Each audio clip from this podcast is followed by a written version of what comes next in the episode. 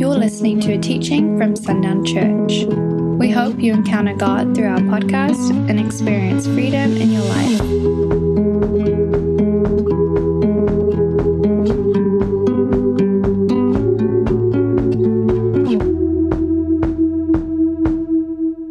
I have, I have a few things to share this afternoon. Uh, as you're turning there, I want to go back to. You've heard this taught, you heard it first taught by Scott Lobson. It was one of those profound moments for me.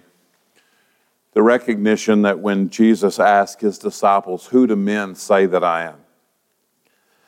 And they begin to give opinions, which is the typical reality even today. You, you ask that question, who, who is Jesus? Well, he's this, he's this. And we begin to give human perspectives and human answers. And then there was this moment when he asked Peter, Peter, who do you say that I am? And Peter said, You're the Christ, the Son of the living God. And by Jesus' answer, if we will pay attention, we will so many things will, will unfold in front of us. Again, the typical teaching is within some denominations that Jesus was addressing Peter Upon you I will build my church. To others, they refer to Jesus saying, Well, I, I'm, I'm, it's going to be me upon whom I build my church, and I just need you to come help me. But when we discover by Jesus' answer this key that he mentions later in the verse that will let us loose and bind those things in heaven. Because what Jesus said in response to Peter's profound answer was, Blessed, happy are you, Simon Barjona, for flesh and blood did not reveal that to you, but my Father which is in heaven. He wasn't astounded by the answer that Jesus gave he was astounded. I mean, that Peter gave, he was astounded where Peter got that answer. Why was he blessed? Because he received something by revelation. And Jesus is saying in that statement, Upon revelation, I will build my church and the gates of hell. If I have revelation, the gates of hell shall not prevail against it. There's that much power in revelation. You heard me share back in Bible study this morning, you've heard it said several times. There's only two steps to learning how to walk in fullness, learning how to walk in the Spirit, learning how to walk in this newness of life we have been talking about so much. Two steps revelation and choice. There is no choice without revelation. Please get that down. Because until God reveals something and creates the choice, then we're confused. But when he tells us something clearly, shows us something, he shows us truth, he now creates and sets up this reality of choice. Again, Adam and Eve decided where they would walk based on the choice that they made walk in the garden with God, walk outside the garden. The children of Israel decided where they would walk in the, in, in the promised land or continue in the wilderness because God said there's a land flowing with milk and honey. Revelation, you now have a choice. They chose, they continued in the wilderness. Shorty mentioned this other day when I was talking about this. There's a wise man built his house upon, the, upon a rock. The foolish man built his house upon the sand. Why did one do what one did versus the other? It's choice. Choice. It's always choice. Choose this day whom you will serve. Joshua's words. Choose this day whom you will serve. But for me and my house, we will serve the Lord. Choice. Always choice. This very first interaction between God and man, choice. Significant and powerful choice. When we come to this truth in Ephesians chapter 1, where Paul is saying, uh, he's praying for this church at Ephesus, and so I pray that in this high apostolic prayer, I pray that you would have the spirit of wisdom and revelation because if you do, and then he lists three things that they will know because they have a spirit of wisdom, because they have the spirit of revelation. Revelation was designed in the heart of God to be life changing for us and in us. Revelation. Don't downplay it, don't minimize it. John 3 verse 27, just one verse. These last words of John the Baptist, John answered and said, A man can receive nothing except it be given him from heaven. Believe that is an absolute? Do you think God opens the door and closes it behind that revelation? Yes. There is no exception. Now, that throws some things in a tailspin. To move everything over into this category of truth under that, under that term, John answered and said, A man can receive nothing except it be given him from heaven. He's addressing the Pharisees, very religious. And what would they say about what they knew? What would they say about the oracles of God in these scrolls that they held in their hands? What would they say? Who gave them to them? They would say God, and, and his answer was, Man can receive nothing that God didn't give. You can hold this in your hands. You can, you, you can absolutely hold this whole word in your hand and know that it is God, but it will make no difference to you until it's revealed to you from heaven. That's an absolute. Why? Well, let's talk about it because the context here is that John is speaking of spiritual truth. We know this. It's a truth that can never be grasped by the intellect. Our intellect, very God given, was given to us to capture ideas, to capture thoughts, to capture theories. What happens, though, when it's spiritual truth? What changes in spiritual truth? Everything changes because it's not something that entered my mind and gets filed as information. Spiritual truth comes to us as life, not as information. The disciples, when, when Jesus said, Are you going to leave me too? And then the disciples said, Where would we go? Where would we possibly go? Because your words are life to us. Life in the words of, of Jesus. Where could we go to get that? We can't go to the scholar, we can't go anywhere else because your words are life to us. So, what is this basic difference? What's John the Baptist describing? Somebody can give you information. Somebody can, can add to your thoughts, can add to your intellect, can add to your information, grow a bigger file. Only from heaven can, can something be given to you that will carry life with it, that will, that will explode in you, that grows in you, that forms in you, that not only came as information, but that information brought transformation, that information that which you received, spiritual truth that, that John is describing here, was life changing that can only come to us from heaven. Spiritual truth consists not in ideas, spiritual truth consists in life. It's not hard to know the difference if you've ever experienced the difference. If you've never experienced it, you probably won't know what, what John is talking about. Divine truth always has this spiritual nature to it, and for that reason, it can only be received by revelation. It has to have an origin in God. Think about this again, this, this what we said this morning, this reciprocal nature of God. That He's never going to expect something from you that He doesn't first give to you. How would He expect life from me if He hadn't first, by revelation, given life to me? Think about this for just a second. How is He going to expect something dynamic from me if He only gave me information?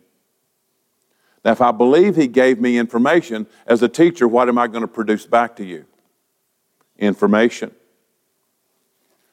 We have pulpits being filled, Sunday school classes being filled with people who are, who are, who are spouting great amounts and volumes of information.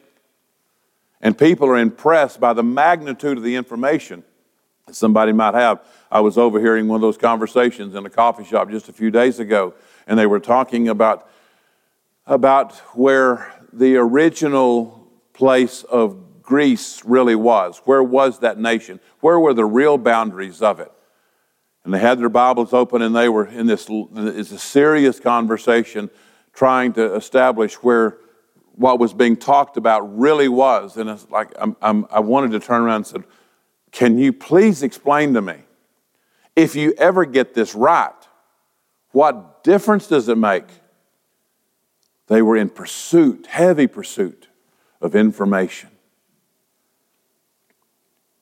thinking themselves to be thinking deep thoughts, processing deep things, trying to found these original boundaries of a nation.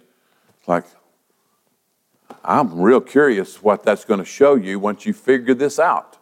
Maybe I'm missing something, but I don't really think that I am. I want you to go with me to Isaiah.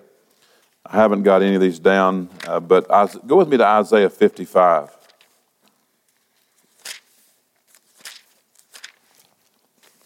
I'll begin reading in verse 8. Isaiah 55, verse 8.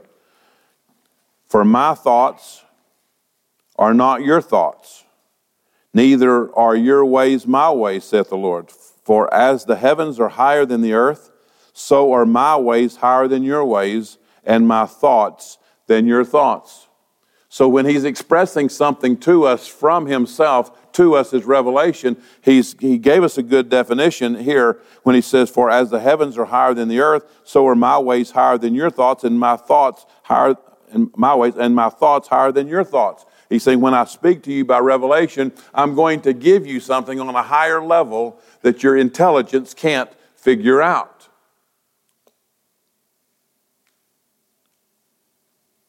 That's how when I, I just again I'm, I'm, i get blown away. You just, you're all going to get sick of this, but I just I keep talking about it. I'm still blown away that after all these years of teaching grace, what grace is, God's unmerited favor that I I'm 50, I'm 64 years old, been preaching this the biggest part of my life. This is what grace is. And a few weeks ago, for God to say, got something else to say about that. You keep talking about grace as God's unmerited favor, which says, yeah, he saw me in the dirty, he saw me in the filthy, he saw me in the sin, he loved me anyway, and because while I was still a sinner, Christ died for me. That's because of the grace of God. He brought me to this place of salvation. That's grace. God said, That is grace. Sure is. But I didn't bring you to the place of salvation for that to be the accomplishment. The, the, the, the work of grace is now that you are free, the grace of God is I'm going to give you an empowering presence you didn't deserve either but I'm going to give you an empowering presence so that you can discover about yourself that which I already know. That's the grace of God, an empowering presence that we can discover who God says I already am. It wasn't grace just to get me out, out of the wrong and into this freedom. It's moving me from the freedom into the fullness of who God says I already am. Now, that was revelation to me. That was real excitement when God brought that, and it's like, wow, that's life changing for me. That's real revelation. If intelligence could have discovered that, I would have already read it. I've read book after book after book on grace. Never discovered that. But revelation came. A higher thought, perspective that I'd never had before. And now man, you can't stop me from talking about this discovered grace so that people will realize, yeah, he set me free and I'm saved, but he saved me so that I could walk in this fullness of who God says I already am. I'm not becoming something, I already am something. And I'm discovering all of that each day. Man, by reason only, can only know about God. We've heard that many times. My intelligence will let me know about God. But the deeper mysteries of God remain hidden to those who intellectually approach Him. Let's go to, I love this passage, 1 Corinthians chapter 2. I think any pastor who would spend some time here would realize they could, they could preach from 1 Corinthians chapter 2 every, every Sunday of the year. I don't think we would ever preach to the exhaustive reality of what's in this passage. 1 Corinthians chapter 2, I'm going to begin reading in verse 9. But it is written, Eye has not seen, nor ear heard, neither has it entered into the heart of man the things which God has prepared for him that love him. Well, what's it saying? I cannot intellectually know. I can't hear, and I can't read. I can't see those things which God has prepared for me. There's an acknowledgement here that I'm limited in what I can gain by myself, what I can, what I can see and hear and actually gain. But in verse 10, we have this powerful conjunction again, this word but, which says, I'm fixing to say something that is a bit contrary to that which I just said before it. But God has revealed them unto us. How? By His Spirit. For the Spirit searches all things, yea, the deep things of God. For what man knows the things of a man, save the Spirit of a man which is, which is in him. Even so, the things of God knows no man, but the Spirit of God. Now, we receive not the Spirit of the world, but the Spirit which is of God, that we might know the things that are freely given to us of God. We may know them. We may be certain of them. They're coming to us by revelation. They come to us but by a living voice from the Spirit of God, and I can recognize the difference between good information and powerful revelation. Because revelation will change my life. And it won't stop. It will not stop. When, a, when the Spirit illuminates, and it does illuminate, when it illuminates the heart, a person who has never seen before may see what has always been within sight. It's always been there. I didn't discover anything about grace that God hadn't already put there. Revelation said, I'm going to uncover something for you that's always been there so that you can see what's always been. Revelation is the recognition that God is going to uncover things for us in the time and the seasons of our life. So I get to see something which my natural eye could not see, but was there all the time. That kind of spiritual illumination knows uh, in a deeper, as it says here, a deeper way, in an authoritative, authoritative way, because this is unusual. Y'all, y'all know this, but I, am just going to mention it quickly. That if, uh, if I've learned something in a book and somebody questions me about it, I'm going to say things like, well, I think this is what the book meant. I think I read it correctly. I think I understood what they were talking about. That's going to change pretty dynamically if it moves from something you read to an encounter that you had. Because you may say, I didn't, I, that didn't happen to me, and I'm going to stand in absolute defiance and say, You can contradict me all day long, but you're not going to convince me that I wasn't on the road to Damascus, that I wasn't blinded, that I didn't have an encounter with Jesus, that Jesus didn't say that Ananias didn't come after three days and I received my sight again. You can tell me what you want to tell me, but you're never going to erase that which God has actually done. Revelation is what God does we will stand with an unusual authority when, I, when God reveals to me that all sin is forgiven and somebody's ready to be converted. I can tell them, not with a maybe, not with an if, I can tell with authority, not because I read it somewhere, but because God revealed it, your sins are forgiven. Not maybe, not if you ask, God will forgive your sins. I can announce out of, out of Revelation, your sins are forgiven. I can announce that you are righteous before God and you can't lose that righteousness. You can't change it. You can't, you can't strangle it. You can't hide it.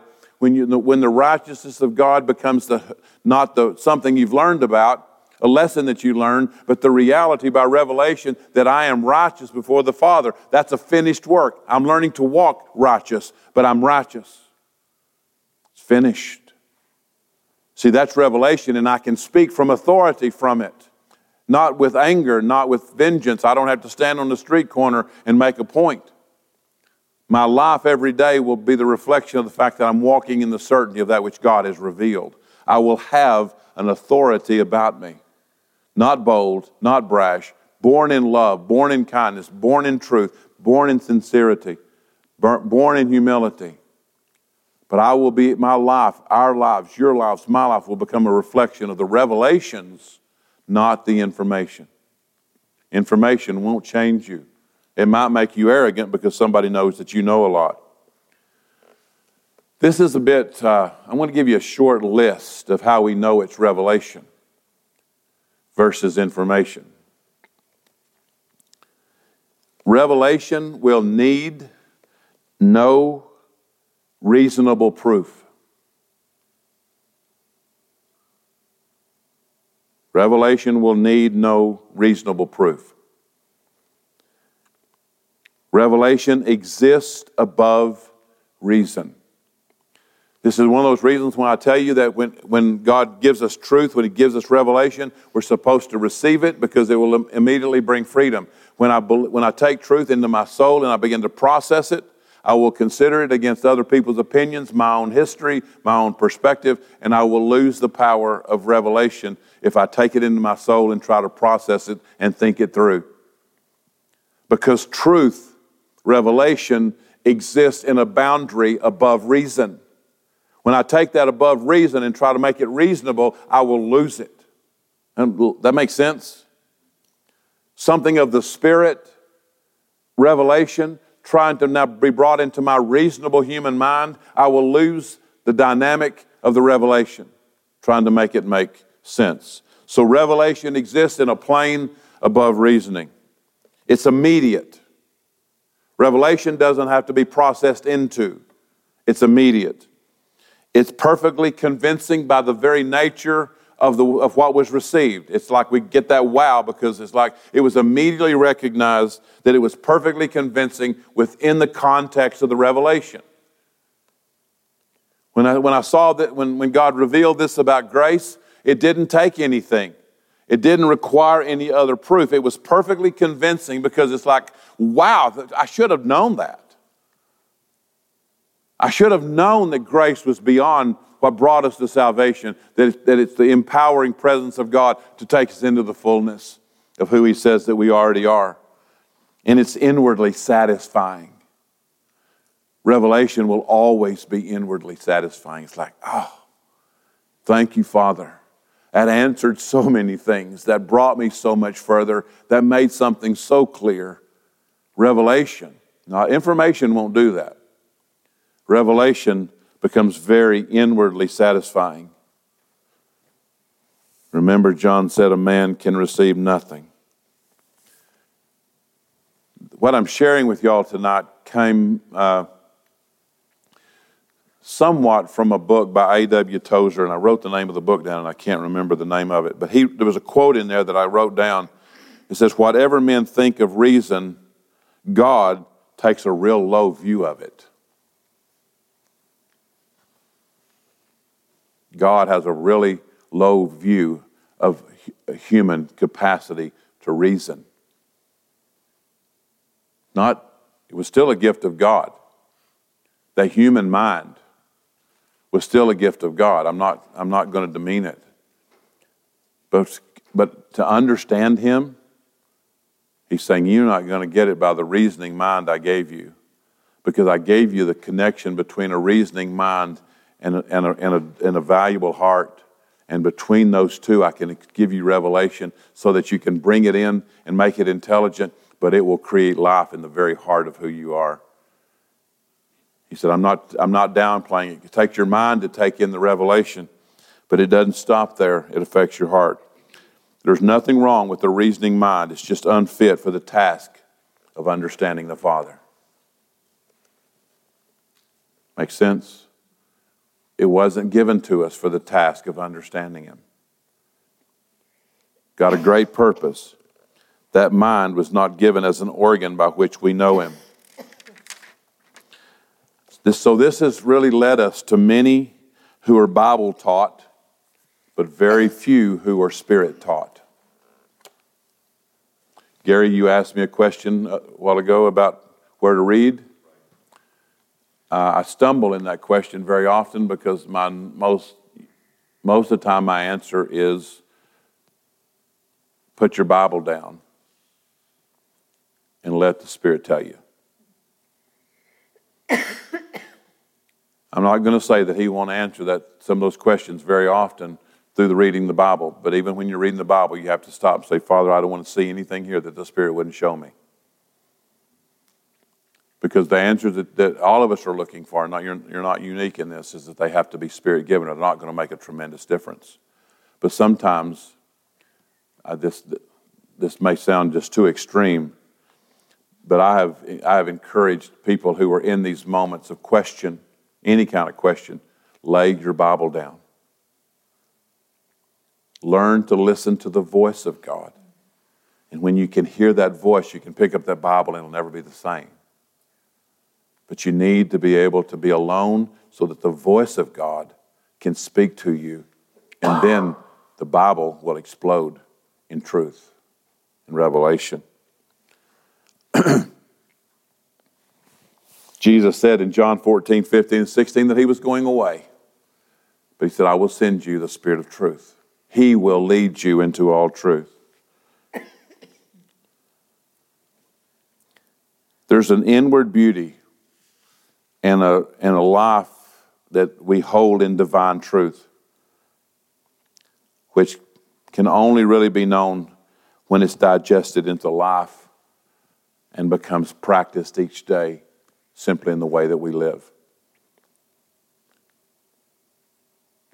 We will begin to understand. These are it's a real it's going to be a real poor choice of words, and I'll admit it right now. We will we will begin to realize that we're we have arrived or in some measure matured.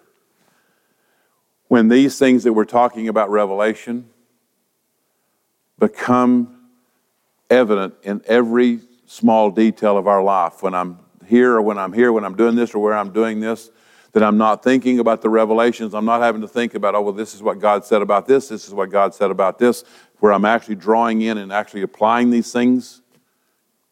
But I will know that something is transformed in me when they don't become things I know that I begin to use as, as tools, but they become internal expressions of the, of the very truth that they are, so that each day I'm living them not just trying to exercise them.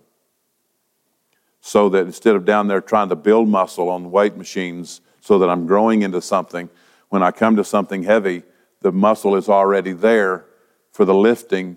It's a normal part of how I live my life because that which I invested in earlier has turned into every day. Maybe a poor illustration, but the best one I could grab quickly. Yeah, it becomes, yeah, great word. Second nature, first nature, whichever nature it is. So, yeah.